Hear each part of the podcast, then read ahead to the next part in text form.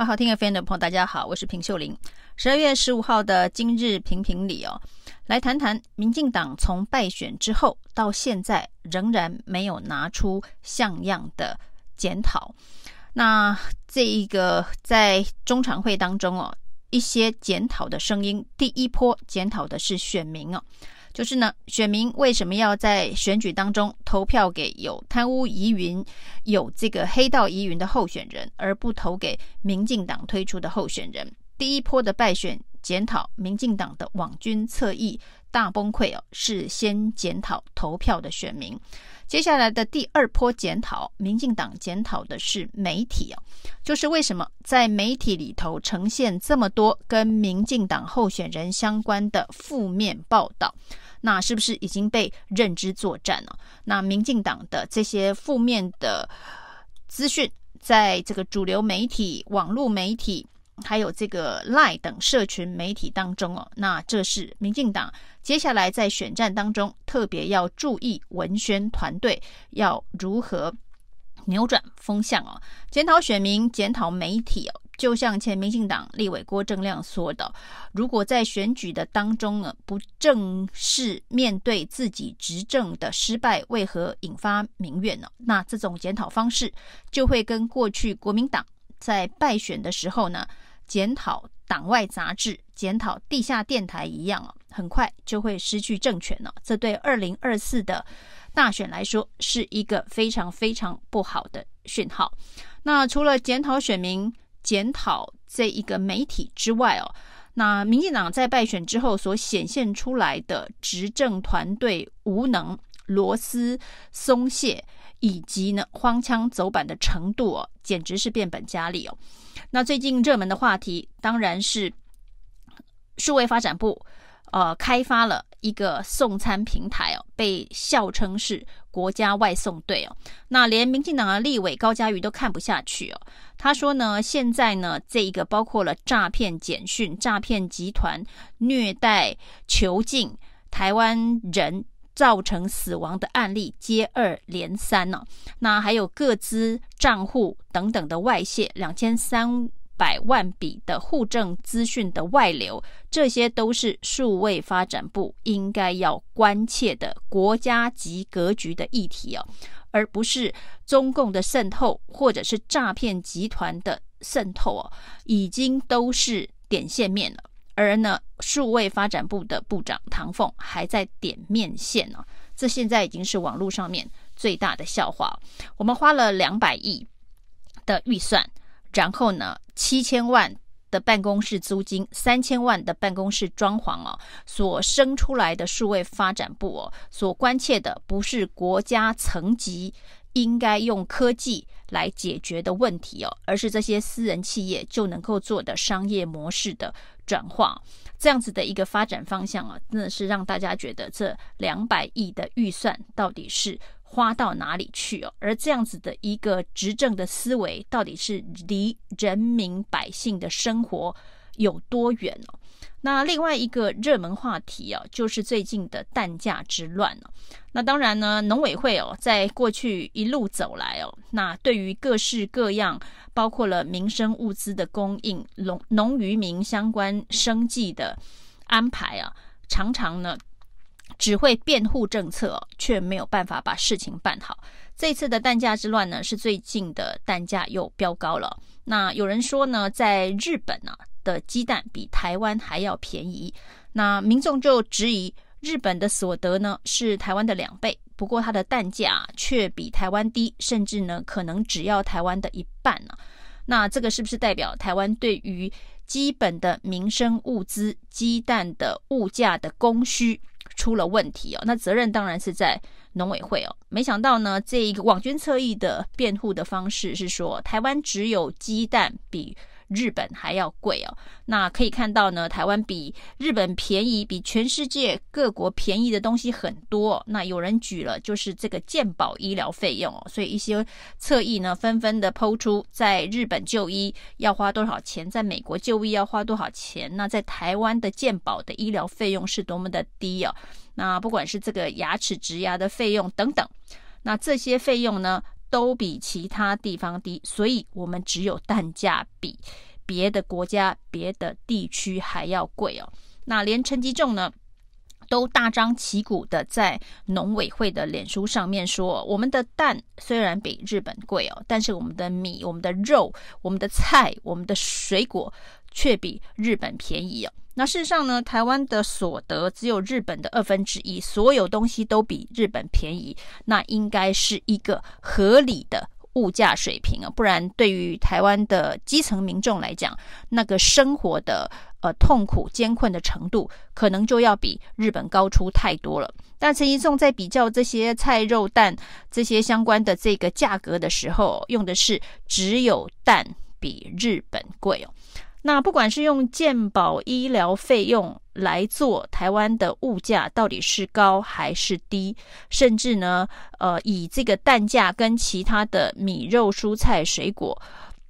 来比较，这些其实都忽略了一个非常核心的问题哦，啊，那些呢有能力哦坐着飞机从美国、从日本回来使用健保的这个族群，基本上他的经济能力都会比这些在计较一颗蛋多少钱的。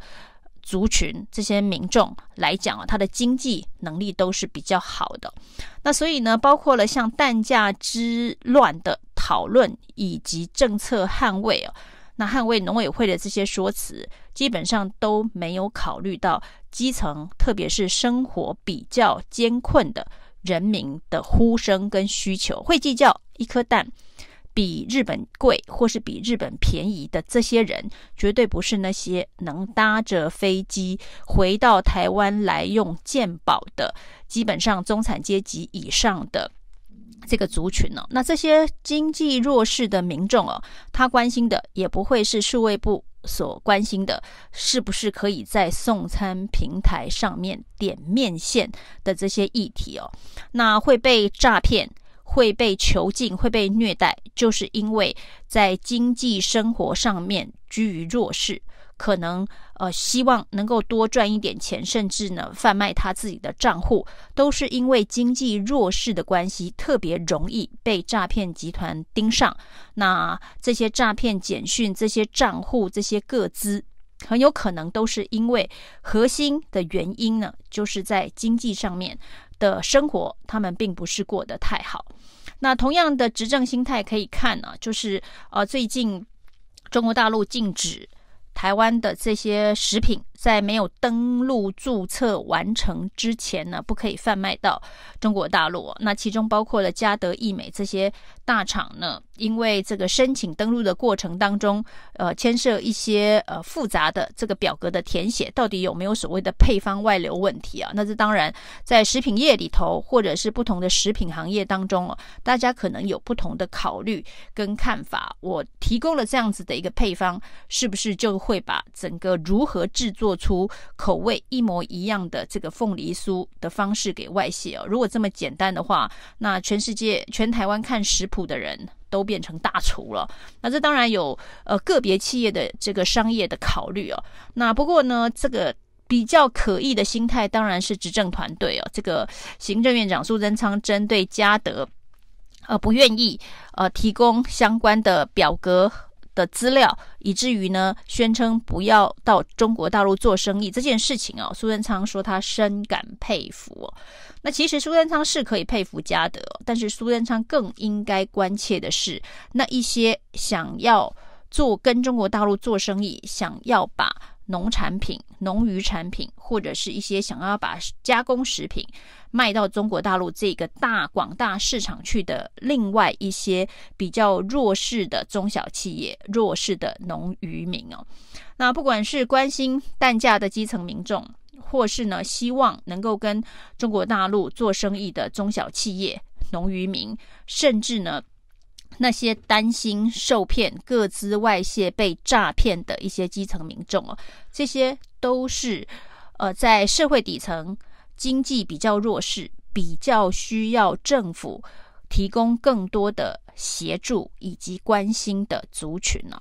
那过去呢，这个民进党自诩是比国民党要左派的政党，就是更关心基层百姓、基层劳苦大众，不管是劳工、农渔民等等的这个生活，也是以这样子的一个方式，在台湾得到一些中南部基层民众的广大支持哦。但是现在看起来，民进党捍卫自己的这个政策路线的做法，感觉是比国民党还要右派啊。那如果是这样子的话，在鸡蛋与高墙之间，现在的民进党选择的都是高墙，这个跟过去从政的初心以及取得赢得基层民众信任的方式已经完全不同了。所以呢，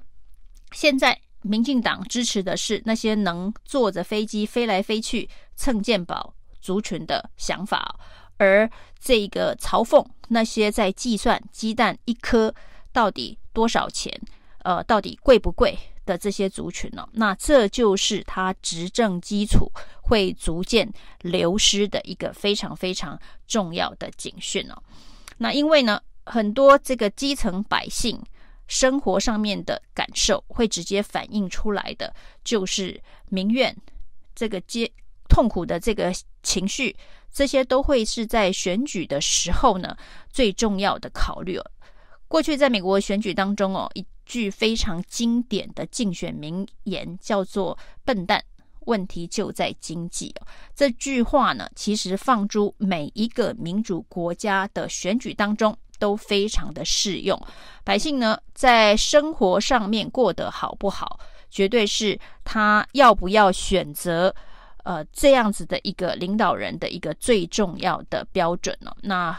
比较高调的，不管叫做抗中保台，不管叫做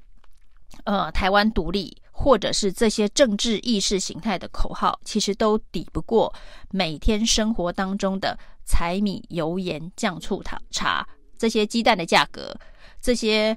是不是点面线还是点线面的问题啊？这些都会是民众直接的感受。那民主政治的选举的次数非常的频繁哦。那鸵鸟是不可能永远埋在沙堆里头。那不管是意识形态所营造的沙尘暴，基本上也都会有散去的时候。民党如果此时此刻不回头来正视这些在国内。治理的相关的议题，如何让百姓的生活过得更好的经济议题的话，二零二四的选举哦，的确是出现了非常非常严重的警讯。以上今天的评评理，谢谢收听。